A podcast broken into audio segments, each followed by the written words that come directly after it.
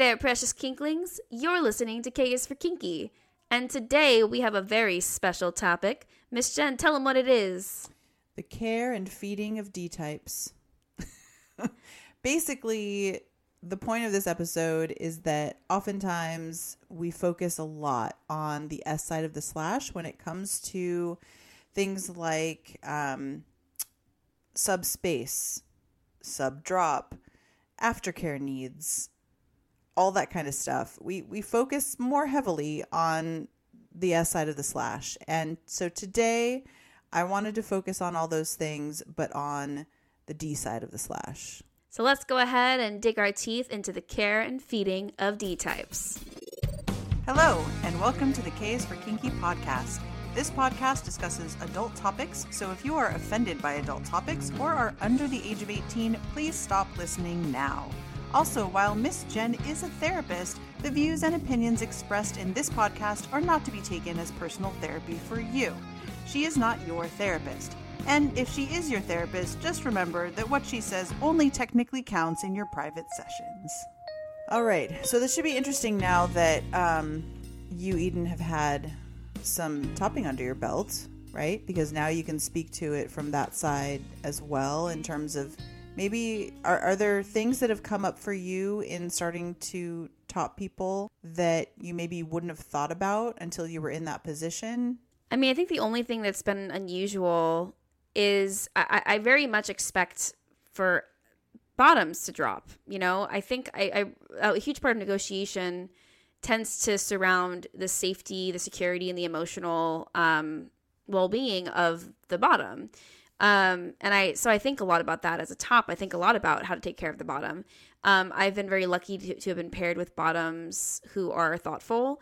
And my play partner is very thoughtful when it comes to checking in on me after we have scenes. I'll check in on her, but she'll also check in on me as a top. So I guess the biggest surprise that I've experienced is more so just the fact that I can drop.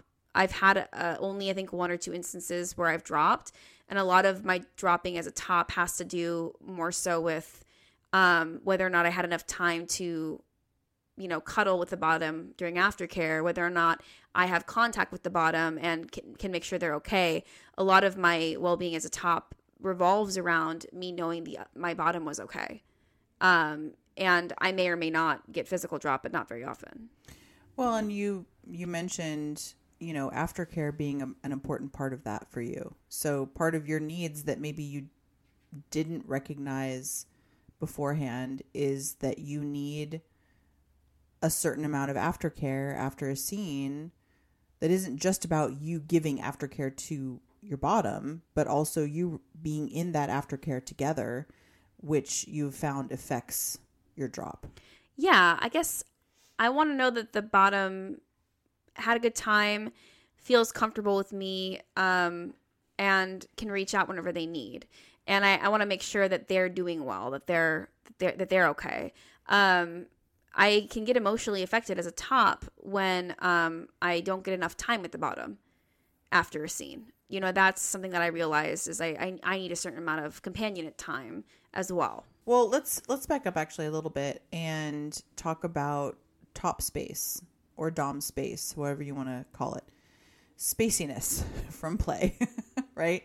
Because we often talk about subspace, and when we talk about subspace, we talk about where that comes from. We talk about the body's reaction to pain or certain stimulus that is associated with spaciness. These chemicals and things being released, endorphins, etc., in your body.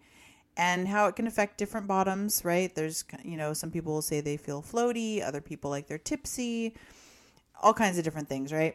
I personally tend to see top space or dom space not so much as like floaty tipsy, but more, I don't know if this is going to make sense, but the way I experience it is more like a meditative hyperfocus.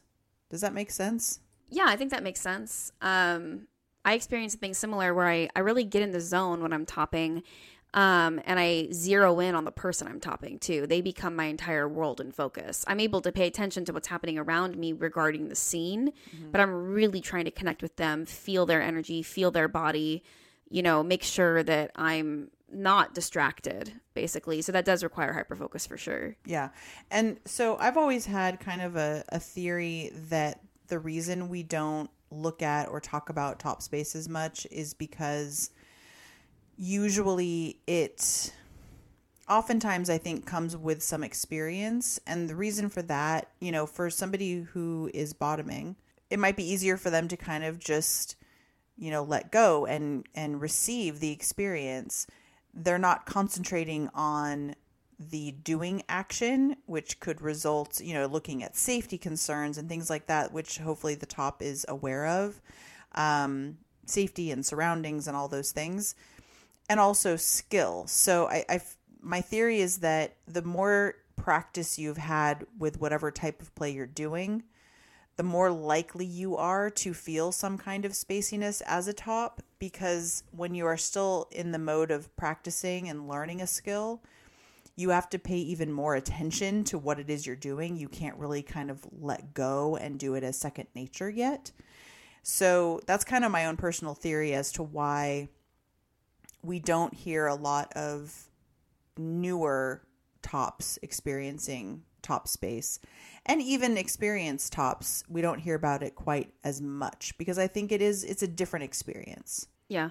I mean, they talk about this in sports, they talk about it in acting as well, about whether or not you are, you know, hyper focusing on doing the action well versus intuitively acting and unleashing your full potential. There are two different things. Like if an actor is learning their lines and so worried about getting their lines right, and if they're really worried about how does their face look, is that person paying attention to me? If they're distracted and looking at the world around them instead of zoning in on their scene partner and being in the moment, it's going to come across differently, right? Like, yeah. So the same is true of tops. I find a lot of the things I learned in theater school apply to scenes and has nothing to do with acting. It has everything to do with human connection. But yeah, I'm starting to be able to really get into a headspace when I'm playing with my play partner because we trust each other and I know her body well enough and I know my own skill sets well enough now that I'm able to start doing things on a second nature. I still adjust if I make a mistake. I'm still paying attention to myself, but yeah. I don't have to be so worried about, am I doing this right? Now it's more so how I can make art with the tools, the few tools I have. I can make something beautiful out of that. And it might be that like right now you're still focusing on hands-on play, and you might find that if you decide, oh, I'm going to pick up this implement and start using it, if your focus will shift until, right, you are that comfortable with that implement as well. Well, I'm certain. I think another thing too, I as a top need a lot of verbal feedback from my bottoms at this stage in my topping. As I get to know a bottom better, I need a... Do you mean during the scene or after? During and after. And my preference is not to have to talk to the bottom the whole time during a scene. But when I'm first playing with somebody, that first initial scene, I'll communicate a lot more. I think some of that's because I'm new, but also it might just be something that I continue to do in my practice because I like for the bottom to have open communication with me, even though it doesn't allow for them to sink into deep headspace because I'm learning. I want them to be able to feel confident telling me that strike didn't hit in the place I wanted it to, or that was a little too hard. I like to have a lot more open communication. And as a top, because I'm newer, that's a need I have right now. So if I don't get a bottom who's communicative during or after, the after part is more important to me. But if I've asked for that and they're not able to communicate, I would probably be very nervous and very worried. It would not make me feel good as a top to be concerned about, is my bottom okay? You know? Yeah, I mean, good communication between two people who are playing, whatever that communication looks like, right, is important. So whether it's verbal communication, whether it's use of safe words, gestures, you know, talking afterwards, etc. That's always going to be really important and help in terms of a top being able to kind of let go enough to swim in the pool of spaciness, if you will, whatever that looks like for you. I mean, one thing that I'm experiencing in top space is that I tend to, especially if it's a good energy with the person, I get into kind of a dominant place. I'm able to access a primal part of me that just wants to kind of launch into control and wants to demonstrate that control consensually with the person I'm with. I It goes beyond just wanting to do impact. It goes into something deeper for me. But I can only get there when I'm getting into my headspace. It's totally a headspace for me. And I would definitely call that my top space. So there is a place I can get, but I can't be worried about if I'm hitting the person right when I'm getting there. I have to be, as you said, practiced enough and locked in enough to really start to feel like I'm in the zone. I have to be meditative to get there. So that would be my top space.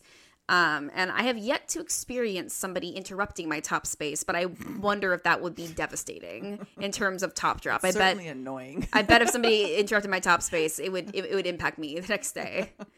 So I guess the first thing I'd say to help with top drop would be like, you know, when you interrupt a scene, yes, you should be talking to the top, not the bottom. That's the first person you should go to. But you could be damaging that top space if you're interjecting yourself or unnecessarily causing problems for that scene. You're not just going to impact the bottom. You could also impact the top. Well, and I want to make sure that we're talking about the same thing as well, because there's, when I talk about like top space, dom space, I'm not necessarily that it's something separate from a dominant headspace, right? So, for example, most of the time I feel like I am in a dominant headspace. It's just 24/7. It's just part of who I am.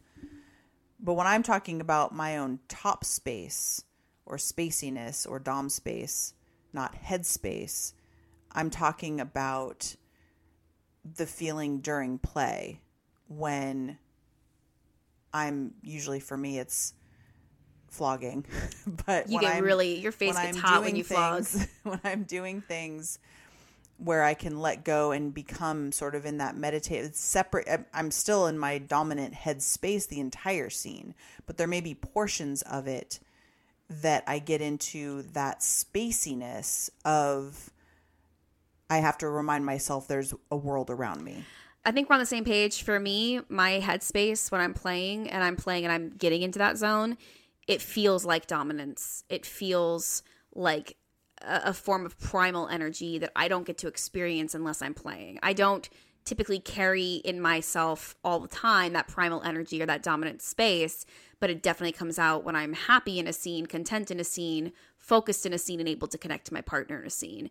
That's a healthy top space for me. I'm not able to walk around the world and be in a constant headspace of dominance because I usually am living with my dominant partner and I'm your submissive. So right. For me, top space turns on parts of me that aren't always activated. Mm-hmm. Also, I just wanted to make sure we were also, for the people listening, clear on kind of distinguishing that. But, you know, we've glanced a little bit at drop. But I think some of that... It's D-types can experience drop as well, right? We always focus on, okay, you know, if you're the top in a scene, you want to make sure that, you know, you check in with the bottom, you know, maybe that night when they get home, the next day, for several days after, maybe a week out, making sure that they're doing all right. If they're dropping, do they need to talk about it? Do they need suggestions on how to take care of themselves, blah, blah, blah. And oftentimes... we just don't even talk about the D-type possibility of drop. But I think that, you know, when if you are a bottom or an S-type, if your D-type is checking in on you after a scene, ask them how they're doing, right? Like maybe they're struggling. I mean, hopefully they would just tell you also, just like I would expect hopefully the S-type to also say, hey, you know, it's not our check-in time, but I'm really struggling today. Like that's for both people can do that. And I think it's, you know, especially I know a lot of D types who are working through some of the shame aspects of play, you know, getting through, whether it's because it's a heavy scene or a very, you know, emotional or mentally based scene or humiliation, things like that. But even just in a regular impact scene, there can still be a lot of shame surrounding what they are doing to another human. And part of their drop may be really, you know, being concerned about how they've treated their bottom and what they've done. And if their bottom still respects them as a human and knows that they are respected and, you know, that they haven't done anything wrong. In fact, it's the opposite, that it was great, if that's the case, hopefully, that they really enjoyed it and they still care about you and you are their friend, you are their partner, whatever your relationship is, right? I think that can be a lot of the time I think that can often be very important for a D type to get as part of the continued aftercare after a scene. Yeah. I mean, I want to second that and just jump in to say it's something that I often give a lot of praise to tops that I experience. I'll be very appreciative, and I just do that a lot. I've done it genuinely and also out of respect and like kindness, right? But as a top, receiving that from a bottom is so important and critical. It's really a big deal to have a bottom, if it's truthful, telling you that was great, I really loved that. It feels good as a top. It lets you know that you're doing your job well, and that you have some sort of talent or skill in what you're doing. It feels amazing when a bottom is appreciative of the scene you had. So not only do I now give that gift knowing the importance of it in a way I didn't before, but receiving that gift from a bottom is such a big deal. And it's a thing you cherish, and it can really mitigate the possibility of drop. If you know the bottom felt good, even if you might have your own things you're processing, you're like, well, at least I showed up and did that thing really awesome, you know? I was just picturing you saying that, like doing the knuckle, you know, off the shoulder. Yeah. Well, I mean, it's kind of like, I remember like with my ex, they always wanted to know how they did after sex. And like, I've noticed with a lot of men, like men specifically, if you tell them certain things, like their ego, you can see it visibly swell. And I kind of apply that to tops in general. Like many tops are sort of visibly swell when you're like, that was great. They're like, yeah, I'm glad you liked it. You know, like they can definitely be seen as like the head starts to swell a little bit, but really it's kind of this sweet thing that I, as a new top, I'm starting to understand like why it's such a big deal, because the whole point of playing is to connect with that other person. If they didn't have a good time, how can you have a good time? You know, it matters a lot what the bottom experience is. So yeah, when you get good feedback from bottoms, it's like, oh, I did a good job. Like it's kind of, it's your only way of knowing, truthfully. Well, and especially, like I said, if you have done things that are more deplorable. You know, it's good to have that confirmation and that reassurance. You know, I know a lot of tops and D types who, you know, like I said, especially if they're doing edgier scenes or if they're newer to topping, that reassurance can go a very long way. And especially when we're talking about drop. Hey there, kinklings. We're going to interrupt this to give you a very special announcement, which is that if you have not gotten enough of K is for Kinky and you just want more of Miss Jen, you should definitely be checking out akinkshrink.com. It is her official website. A lot of resources are on there, including all of the parties that we run, that she runs, that I help her with, that I run. Check it out. And go look. And including support groups that are online. So even if you're not local, you can see us and interact with us at our online support groups. Yeah, so check out akinkshrink.com. And with that being said, we will hop along back to the episode. We oftentimes talk about what does aftercare look like for the S type? You know, what do they need? And that makes sense because they're the one that received all the things. They're the ones that are usually not the only ones. I mean, the top after a scene can also be a little out of it, right? But they're often the ones, you know, they're usually in some kind of undress, whether it's partial or full. So, you know, they're the ones more likely to have a temperature drop. So they're cold. They might need, you know, something warm or snuggles or whatever. And they're usually, when we talk about the spaciness, right? We talked about before. Well, their body just went through something unusual. It's not unusual for a human body to physically exert itself during exercise, which is what the top experiences. The top is exerting their body, and usually if they do get physically exhausted, it's from exercise. But the bottom is physically exhausted from receiving heavy, sometimes moderate to heavy impact. So their body is processing something that's not typical. When an S-type thinks of... And this is a total cherry on top. Like this is not, I'm not saying that this should be an expectation necessarily, but you know, when an S type does something for their D type, like, I don't know, even bringing along for during aftercare time, they bring along a snack or something that they know the D-type enjoys, or they bring themselves a, you know, bag of gummy bears and shares them, or whatever it might be. And you can go above and beyond that. I mean, you know, I there was once, I won't act like this was all the time, but there was one time that I packed a whole picnic for aftercare. I was bottoming at the time, and I packed a whole picnic to have at the dungeon after our scene. People are just lining up to play with you because they know you come with a picnic. They're like, I want to top her because she feeds me after. Well, it was definitely a different occasion. It was somebody I was playing with who lived in Canada. It was a one-time thing. Like, I knew that it was like... Oh, I know what scene you're referencing. This is your takedown scene. Yeah. But... A picnic is reasonable for a takedown scene. Right? I think if someone does a whole takedown and they organize like a fucking car, you take them on a picnic after. That sounds reasonable. Granted... He wasn't here just for the scene. Like, he was here for business. Don't ruin it for me. Well, don't ruin the image of him flying out just to take you down. No, that's not. And then a picnic afterwards. Thank you so much for locking me up in the trunk of your car and then beating me senseless. That's not what the scene was. Don't ruin it for me. Don't tell me the truth. What I'm imagining is so much more intense, apparently. Let me just have my image. What I'm imagining is that you got kidnapped in the back of a car, giggling the whole time, stoked out of your mind. Oh my God. He took you to his apartment. You were in a rickety, room. I've already said the picnic was in the dungeon. Shh, don't ruin this. Oh, jeez. And then after he hit you, he untied you. He gave you some cuddles. He said, how's the kids? And then you said, I have a picnic. It's at home. I prepared it. Let me go get it. And then you went on a picnic together, and you went, that was so much fun. That's my fantasy. Don't ruin it with the truth. That is so... Okay. Well, you enjoy that fantasy. Because that's what it is. Are you going to tell the listeners the truth? Because I should probably plug my ears. Does the truth matter? The truth doesn't matter. Okay, good. Then listeners, you heard it from us. You heard it from me. Kidnapped, giggling in the backseat, beat in somebody's apartment, and then on a pleasant picnic they went. Oh, Lord. And he flew out just for that. No.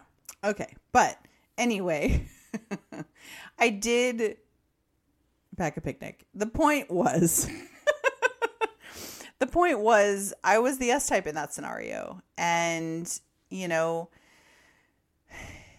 you don't have to go above and beyond like that, obviously.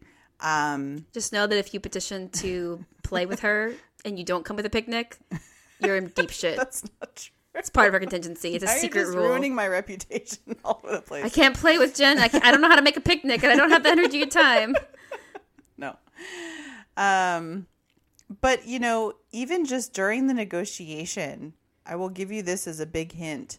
When you are negotiating, if you're the S-type and you're negotiating for play with a D-type, just asking the question goes a long way. What do you enjoy for aftercare? Like, just asking that question. It is not asked that often, I will say.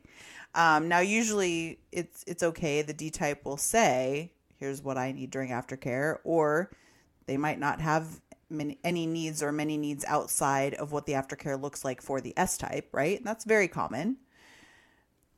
But I think it's lovely if the S-type asks what their needs are, because, you know, I've had times when, you know, I play, and for me, if anyone knows me, I overheat really easily. Like, just standing in a room, I will overheat. So doing a scene, I'm a hot mess afterwards. And I mean hot as in sweaty hot. She's also sexy too, though.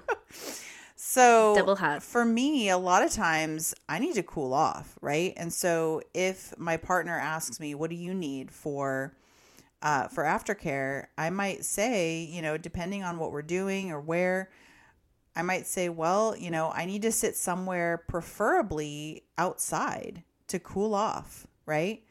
And so we can talk about, okay, well, what does that look like? Like, do we do that and then go inside and do like the cuddle time, or do we do some cuddle time while you suffer and then we go outside to cool off? While you suffer.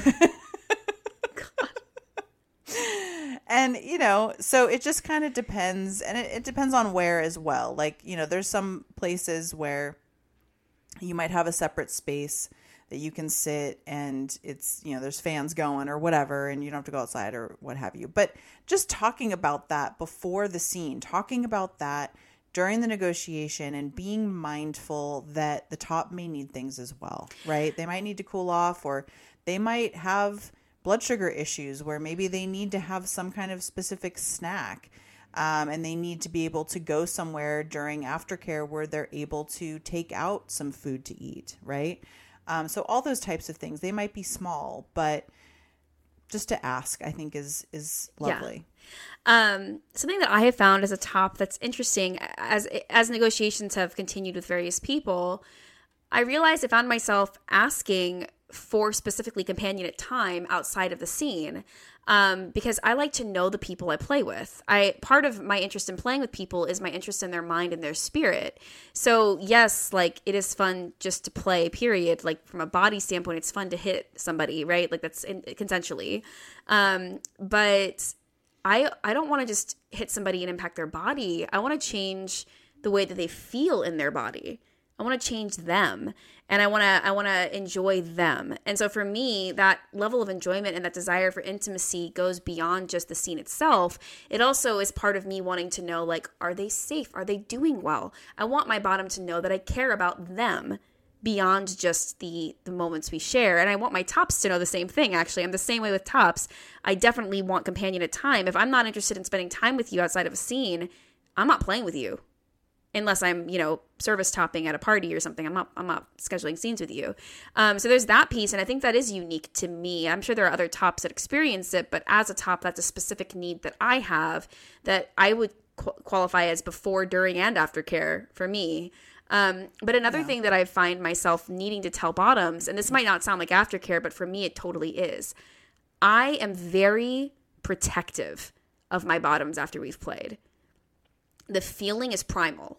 It's not just I am protective because it is responsible to be protective. I get primally protective as if they were a kid that I was watching. I do not want them out of my sight. I do not want somebody approaching them and trying to petition them for sex or play.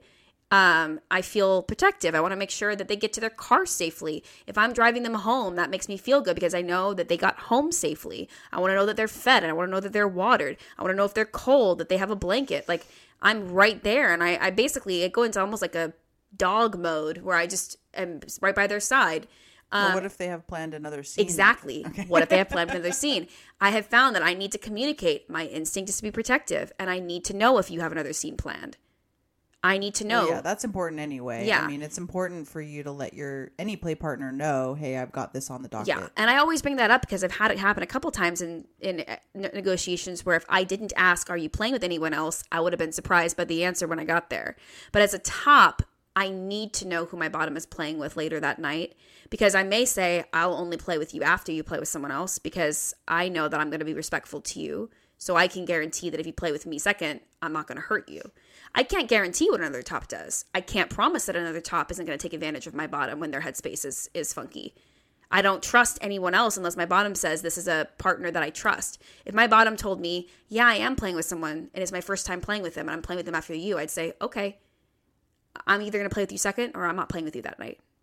Not as a punishment, but because I can't guarantee they're safe, I would be worried, sick, until I knew that bottom was safe for me personally. And that's my aftercare need, is to know that my bottom is safe while their headspace is compromised, or to know that my bottom is playing with someone after me that they trust that will not harm them.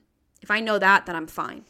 Well, and I think there's somewhat of a middle ground that, like, I understand what you're saying. I think, though, there's also the possibility of playing with them, doing plenty of aftercare, knowing that they are back to center in a good headspace, and then going to play with somebody that they've planned. I think the more I play, I might get more into that middle ground. But right now, I'm still kind of learning my own comfort level, because I would feel responsible if I played with somebody, even if they were like, yeah, I'm fine, but then they consented to something and they were actually still under the headspace influence and they regretted that scene. Or honestly, like, if I play with somebody and then 2 hours later, another top played with them and hurt them, I would be devastated. Even though it's not me that did it, I would be like, I was a part of their evening, and I was protecting them, and I relinquished that protection too soon. So for me, like, that's just more, maybe I'm taking more personal responsibility than necessary, but that's my headspace as a top. And I let my bottoms know that. And we discuss beforehand what's going to happen so that I'm comfortable, they're comfortable, they can be autonomous. If they're like, I'm fine after scenes, like I'm not going to like encroach on their autonomy, but I just might for my own boundary be like, yo, if you want to play with two people in the night, let me be the last one, you know? Well, and you're making a good example of just a personal boundary for you. Yeah, and as a top. The main point as a top, and the main point of that is communication, right? Making sure that you communicate that ahead of time so that everybody's aware of, one, the boundary and what that means. Speaking of personal boundaries, like another thing that I've discovered as a top that's so fucking interesting, and I think it actually might be a universal experience or a very common one. What I found is that I interact with bottoms or potential bottoms from a stance of taking a lot of personal responsibility for their safety and well-being, both emotionally and physically, right? That's what a responsible top should do. But I think for some bottoms, that line becomes blurred when they don't know the difference between a top and a dominant. So like as a top, I'm taking personal responsibility right before for negotiation. I take responsibility during negotiation. I mean, you should also be personally responsible as the bottom, but I tend to lead negotiation. I expect to lead it when I'm topping. I take responsibility for that and for adhering to what we agree to. I take responsibility for the scene itself, the night of, and I take responsibility for aftercare. Those are my responsibilities. And I appreciate when the bottom takes on a similar or equal burden, but as a top, I feel that's reasonable. But it's not reasonable for me to provide constant emotional support and framework for that person outside of that area. It's not reasonable for me to sacrifice all of my needs in and outside the scene to suit that bottom.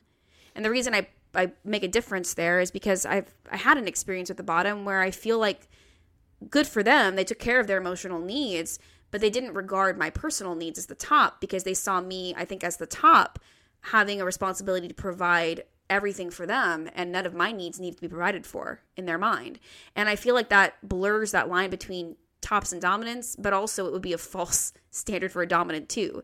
Yeah. But it was something I experienced with the top side that just threw me for a loop because it had never occurred to me that somebody would treat me in a way where they saw all their needs as valid and all of mine as unimportant. And I think that's more common than we'd like. Yeah, I think that's probably common for tops. And I was like, oh, this is a little bit weird. And like, I guess I'm sharing that on the podcast right now because I don't know if many people listening to this have experienced that.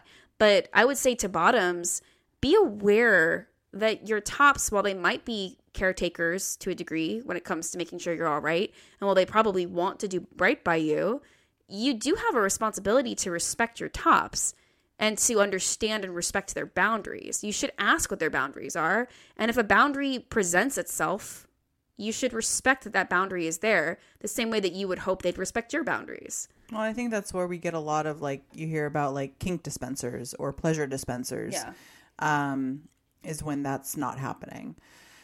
And you bring us right into this idea of, you know, consent and boundaries and all of that. And I think the other piece that doesn't get talked about enough is the scene itself, right? We talk a lot about S-types having boundaries and safe words and what's okay and what's not okay and limits and all of this, which, again, 100% important, not downplaying that.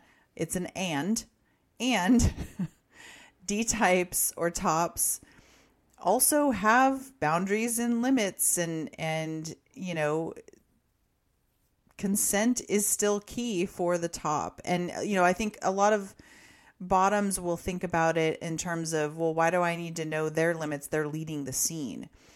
But there's plenty of things that an S-type can do during a scene that may be crossing a boundary for a D-type. You know, it could be, I mean, even just like for me, I have a boundary with bottoms that I play with. If we are not in a sexual relationship outside of play, underwear stays on during a scene. It's just my own personal preference. So that's my own boundary. But like, during a scene, you know, we talk a lot about, okay, for the S type, all right, I can touch you A, B, and C place. I can do this to your body. I can, you know, caress this area, but only hit this area, right? We talk about those specifics. But the S type typically doesn't find out from the D type, well, do you have those likes and dislikes as well? You know, there's nothing, unless they're completely like bound to the furniture, an S type could easily reach out and grab the D type, right? Or touch the D type in some way, in gentle or not. Verbally, there's things they can say. I think that's a really interesting point that I have brought up to S types or to bottoms when I'm talking with them for negotiation, because I actually am not uncomfortable with physical touch ever. The only times I don't want somebody to touch me physically without consent personally are sexual ways, generally speaking. I have times when I don't want a hug, but I'm very tolerant of physical touch. Well, and that's a lot of that is what I'm talking about is like, you know, and you doing stuff to a bottom and the bottom just reaching up as if they're, you know, your lover in the bedroom and like grabbing a boob. Grabbing a boob. You know, well, that's like, that's sexual touch. The intent is sexual. That's what I mean. But like some people may or may not think of it that way, or they just might be caught up in the moment or whatever, or not in the think moment, that they'll do it. I thought it was okay to grope you. We didn't discuss it, but in the moment it felt right. Well, but if it's, you know, that's one of those things that you know, I don't know. I just, S types can also cross lines during scenes. And just because they are not quote unquote in control of leading the scene doesn't mean that they can't cross boundaries. Yeah. Well, the way that I handle that is I just tell the bottom. I've done it in most negotiations. While I actually, most recently I said to someone, you know, by the way, I don't mind if you touch me, if you grab a hold of my arm or my ankle. I said, as long as your intent is not sexual and you're trying not trying to, your intent is not to arouse me. Oh. I assume that you're grabbing me because you want connection, or you need a pause, you're getting my attention. I said, and if you happen to accidentally graze a part of me that I don't want you touching, I'm going to assume you didn't mean to do it and let you know, oops, that was an accident. But I basically say, like, I'll give you a certain amount of leeway, but please don't touch me sexually. Please don't grab my body in that way, right? So, like, but I try to be gentle about it, but also clear, like, we are not beginning a sexual relationship because we're in the scene.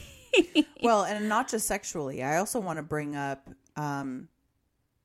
bratting and fighting back. Oh, yeah. That's a fun one to talk about. Yeah. So that's another one that, you know, for a D type, there are D types out there who thrive on bratty behavior during a scene. There are D types who hate it, and it's a limit for them. You just never been bratted right before. I actually literally just wanted to say that because it's such an ugly thing to say, and I just feel like there's so many times in life where like men say that to like yeah. You know what I'm saying? Like you never had the right man before. You haven't had the right brat before. It's ridiculous. Sorry, I obviously don't agree with that. And some D types maybe like it, maybe don't, but have a specific want for a specific scene, right? They might want to do the scene with a different energy that brattiness doesn't play into, right? So it might be for that scene they don't want it or whatever. But also primal activities. You know, if a D type, if it's not been negotiated and it's just supposed to be, quote unquote, supposed to be just a typical, you know, impact scene, let's say. But the S type, maybe the S type knows, or maybe they don't, I don't know, but maybe they know that sometimes if they hit a certain pain threshold or if they are impacted at a certain part of their body or whatever, that they can react in a fight mode and fight back. And it's still consensual. Like it's, they're tapping into that energy, but maybe the D type's like, excuse me. This was not negotiated. Please respond that way. When you in the middle, oh, excuse me. Like when you were talking about, you know, I'm okay with physical touch for the most part, unless it's sexual. Well, what if they were grabbing your ankle to try to pull your feet out from under you? I'm like, not consenting to be taken down. That's what I'm saying. Just, like it might not be sexual, but it might be coming from a fight response that again could be used in a very positive, fun way. But if it wasn't negotiated, that's something to be mindful of. That's a good point. And that might be something that the top needs to say, like, hey, you know, you're not fighting back on this one. You're calling a safe word if you need me to stop, but I'm not in this scene for you to fight back.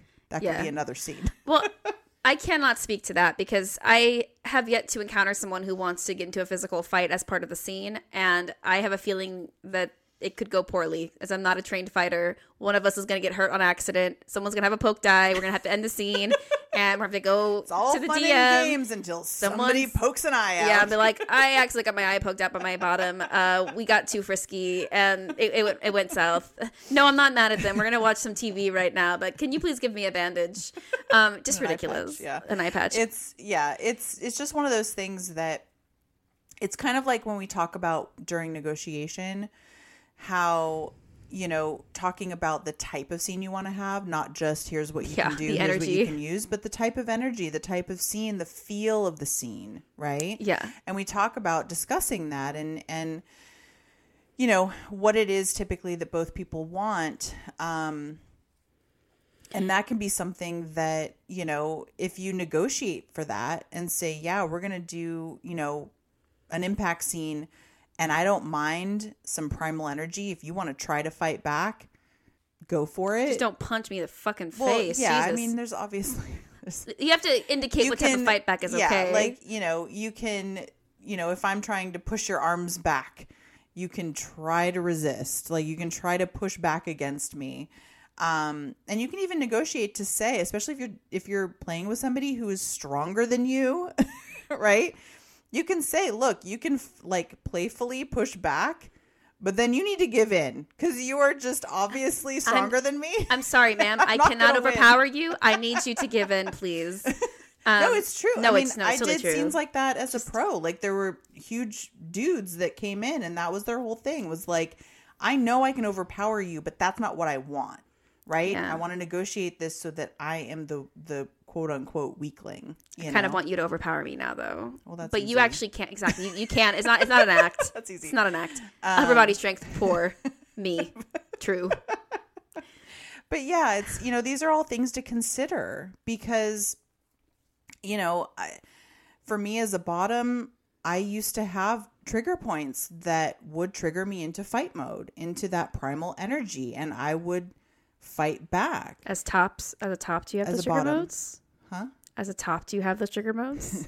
What do I have to do? It was what button triggers. Do I have to push? It was impact triggers. So I could like impact you one time, and then you'd be like. No, It was more specific that I'm not giving away on the podcast. Can you give it to me away later? No, you're never gonna do it.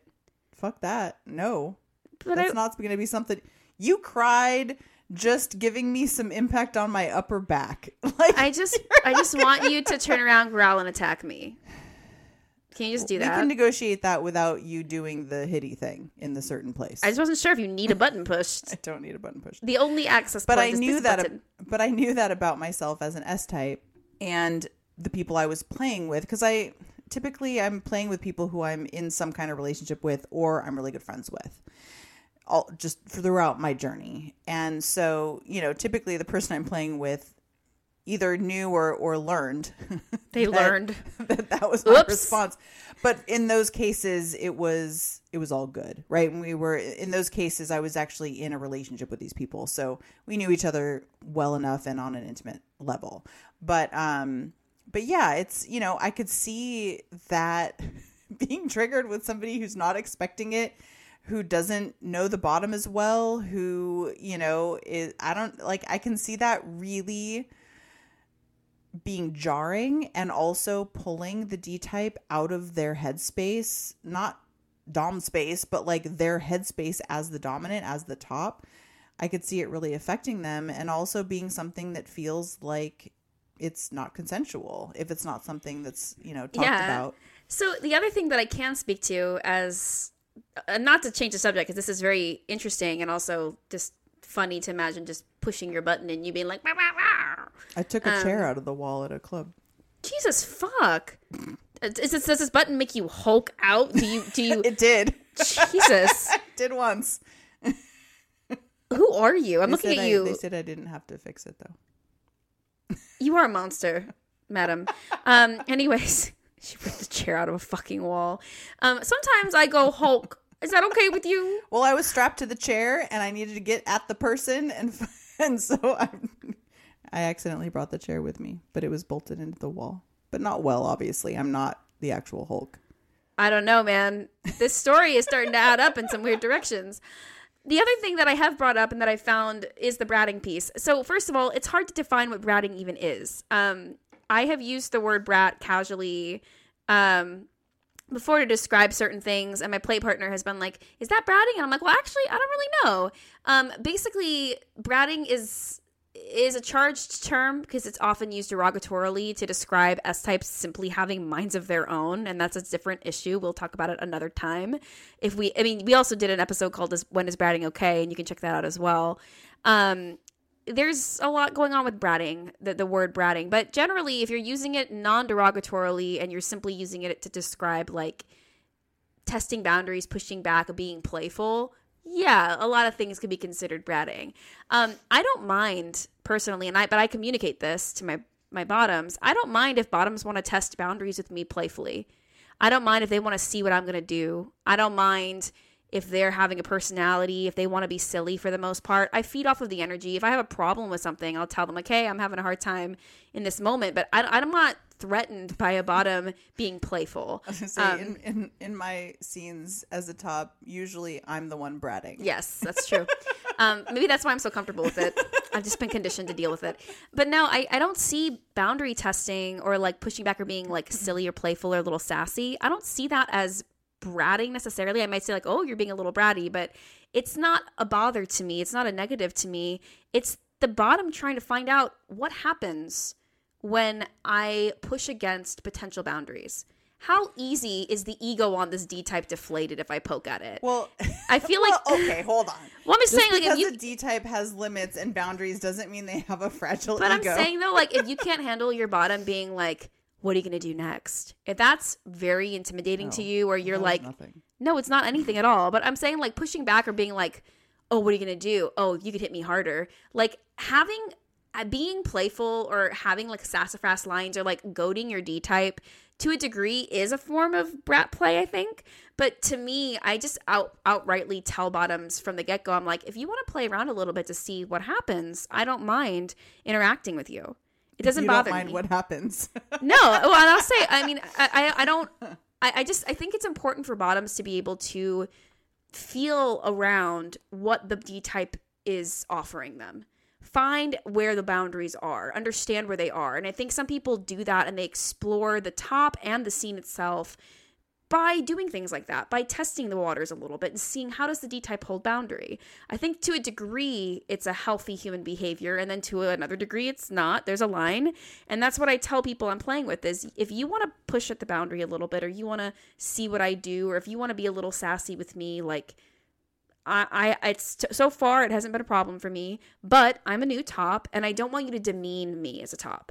Well, that's kind of what I was going to say is that there is that line, and, you know, if you're pushing a little bit, that's one thing, but it may be that certain things are over the top. You know, it might be that you hit a button with somebody in a bad way. If you yell back, you know, you hit like a girl, and then maybe it triggers their gender stuff or whatever. Yeah. I know somebody who used to yell like, is that all you got? And that might not seem that bad. And it wasn't for the people they were playing with. It was fine. But it could be something, especially like if you're a newer top, it could kind of affect the confidence level. Yeah. You could start questioning yourself like, you know, am I doing this right or whatever? So it could cross lines, and it's something to maybe play with, like with anything, right? Play with it lightly until you continue to learn your partner. Yeah. And I think, again, like I'm actually trying to understand how I use the word bratting when I'm describing things as a top, because I find that any type of playfulness, I'm like, oh, that's a little bit of bratting, but it doesn't bother me. And I want to kind of change the way I approach it to describing it more as being playful or testing to see. Testing. I'm testing you. I'm seeing what you do when I do this thing. I'm putting a little bit of chemical into the mix to see if there's a little bit of a reaction. Like, this is, to me, a healthy and normal part of building a scene with somebody. I think it's important to know where the boundaries are. And what I like to tell people is, like, your intent should not be to humiliate me or to make me feel insecure. I don't want to feel bullied as a top. And if you're making fun of me as a top, that's a hard limit for me. Yeah. And, you know, I was just thinking about the people that I play with right now, and I'm the top in all those situations. And I was just thinking about how none of you are really bratty during scenes, including you. There are some things that we do. I'm the brattiest person in the room when I'm talking. You out brat. I out brat. But it's funny because, like, one thing that I love when we play is I think the brattiest way you are typically is when you do the no thank you, Miss Jen, right? You're not willing to call a safe word, but you're, you know, whatever. And you're like, no, thank you. That's not even that bratty. But that's it would be to some people for me to be talking back. I talk back to you. Yeah, it might be, but that's very mild. I think that's about all you do. We also get a primal energy where, like, you'll be hitting me and I'll look at your eyes and I'll push my body closer so that you can hit me harder. Like, I'll do things where I am pushing. I am combating you in a way that is playful and that is certainly me tug-of-warring the power with you, but I never tug the power out of your hand. Yeah. You know, and, that's what I mean. It's playful. It's calculated. It's fun. It's primal. And I would definitely argue that it's a form of brattiness, but it's why our scenes can be so fun to watch because there is a little bit of a, not power struggle, but there's tension. Well, and I know there's doms out there that would look at that type of behavior as topping from the bottom, right? Because even just making a suggestion of what you want the top to do would be seen that way. But again, it's us. And we know our dynamic, you know that I'm fine with that, and I don't consider it as something that is crossing the line. I'm certainly not subverting our power, but I wouldn't necessarily do that with another D-type. It would depend. And I would also expect that D-type or top to let me know I liked that, I didn't like that, and I would adjust. I think it depends on the intention. You know, so far, I have not had a scene with somebody who says, I want to brat you. And it's not a hard limit for me at this time because I've never tried it. I've never seen if I like it. And I don't think it's wrong to enjoy that. I think it's actually normal to want to be subdued. I think it's a hot fantasy that a lot of S-types or bottoms have. I want to be subdued. I want to be beaten down. But I think it can also come from, I really want to do this, but I'm not able to submit to it. I don't feel safe submitting. I only feel safe when I've been pushed. And I understand that mindset too. And maybe that's why I'm so permissive and why I'm so curious and encouraging for bottoms to explore themselves in scenes with me, is because I know that a lot of those feelings can come actually from insecurity. And I like to try to be calm and welcoming of those tactics to explore, because to me, when they see that I'm unruffled, I hope it lets them feel safe to actually sink into some submission. And that they see, oh, she's not mad. She's just still going. She's still doing her thing. Okay, that didn't really do anything to change. I think I'm okay to just sort of settle. You know, so far it's been interesting to explore, but I love to see bottoms explore. Well, I'm going to wrap this up by saying, hey, you Eden's play partner who I know listens to the podcast, maybe in the next scene you should just brat out a little and see what happens. Can you please settle down? That's such a dick move. Such a dick move.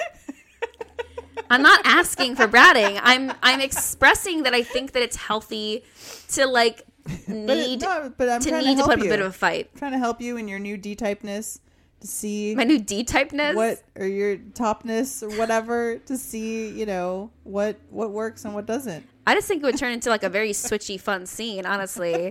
But the point is, you said you wanted to wrap it up. The point is that it is important to talk about something like bratting or like boundary pushing or like verbal communication, what's okay, what isn't okay. All of that's super important, but you should also, as the bottom, you should ask the top. You should never assume that a top wants that type of energy with you or wants tension in the scene. I happen to be one that isn't adverse to it at this time. I reserve the right to decide later. Actually, I don't like that. But some tops, as Ms. Jen said, they really don't feel good about that. You know, that's not something that they're willing or ready to do. Again, you are consenting to be in a scene with them. So if you've consented to bottom and then you start putting up a fight when you're in the scene without any conversation. That can be very shocking. But you're also not doing what you agreed to do. That's what you're essentially saying. Like not giving the top a right to consent. You're violating their consent and their understanding of the scene. So that's not cool. Yeah. Like, I mean, in any of my scenes, like if I was going along just thinking this is a, typical scene, and I start, let's say something simple. I start attaching somebody to a piece of furniture and they start like pushing me away or like, you know, fighting against me putting their wrist where I want it, I'm going to probably be like, I don't know what's going on right now. I don't know if they're in distress. Like my mind's going to go to safety and worst case scenario. Yeah. And I might end the scene if I'm not sure why that's happening, if we haven't talked about it or if it's not a part of the usual for us. I might call the scene because I'm like, okay, is everything good? Right? And that might, you know, it might be something where we can get back into the scene after checking in, but it might also be something where that really pulls me out of my headspace. So if you want to do things like that, it is good to talk about, hey, you know, we're negotiating to play, and a part of what I really love to do as the bottom is be a little playful and fight back a little bit. Okay. You don't have to be super specific. Like, you know, I'm going to fight back at minute 23, or when you do this specific thing. It can just be, hey, I tend to be kind of playful and I might fight back a little bit. Okay. I can now at least know that this is something that could happen and it doesn't mean that something's wrong. Yeah. The last thing I wanted to say that Miss Jen didn't bring up and that I thought was kind of cool to offer for aftercare, but it's something I wanted to say as an S-type who lives with her dominant and who sees her dominant after scenes with others, after scenes with herself, and also just after doing parties and the like. Doms physically get exhausted and their bodies do hurt after doing scenes sometimes. Well, at least mine does. I have learned with one of my tops, I always offer him a massage after scenes. And I've begun to do the same for my dominant. Before and after she plays, I offer, can I massage you? Because her body needs care. This is not a need. You don't have to do this as a bottom. But it's this type of thing that can help a top. And many tops don't ask for it. They don't know to ask. They don't feel comfortable asking, whatever.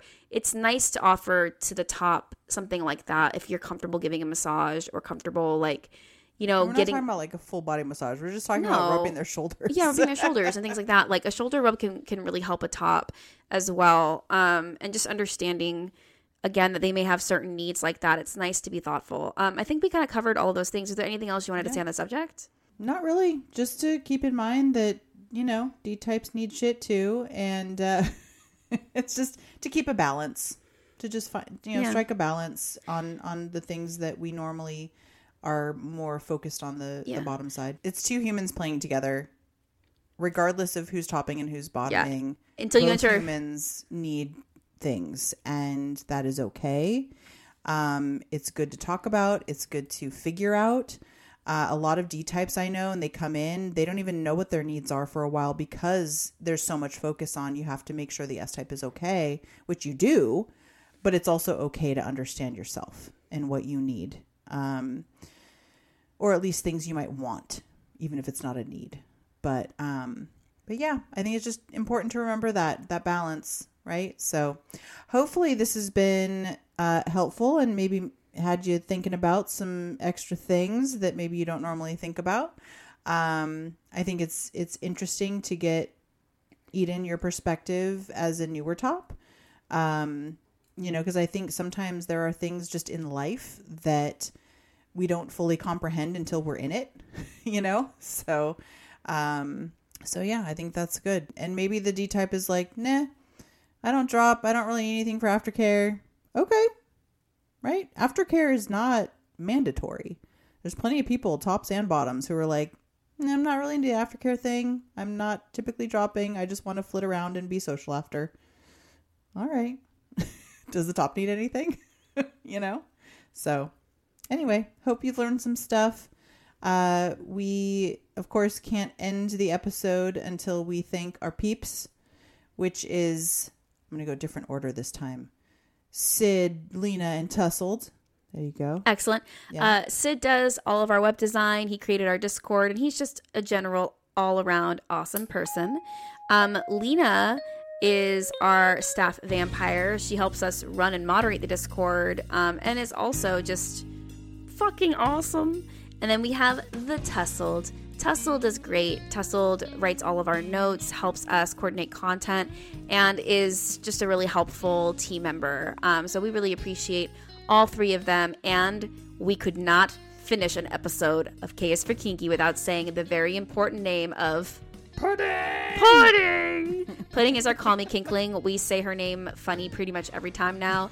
If you are a Call Me Kinkling, you get a shout out every single episode. So if you're curious about that, or you just want to see what other tiers our Patreon has, go ahead and hop over onto Patreon and type in K is for Kinky. You'll find us pop right up. So if you want to financially support us, there is a $1 tier.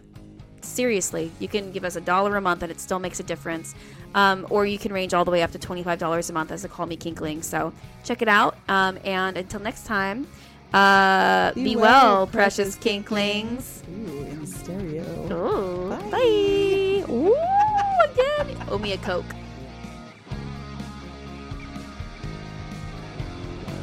Jinx, you owe me a Coke. You don't get a Coke. I said Jinx. Well, I'm your dom. You don't get a Coke. You can't violate the laws of physics. The laws of physics say that when we do a jinx and I call it, I get a Coke. That is the laws. That is the law. Also, no cuts, no butts, no coconuts. Also a law. So finders keepers, losers weepers. Yeah. Why are we? We're just listing the fundamental laws of the universe.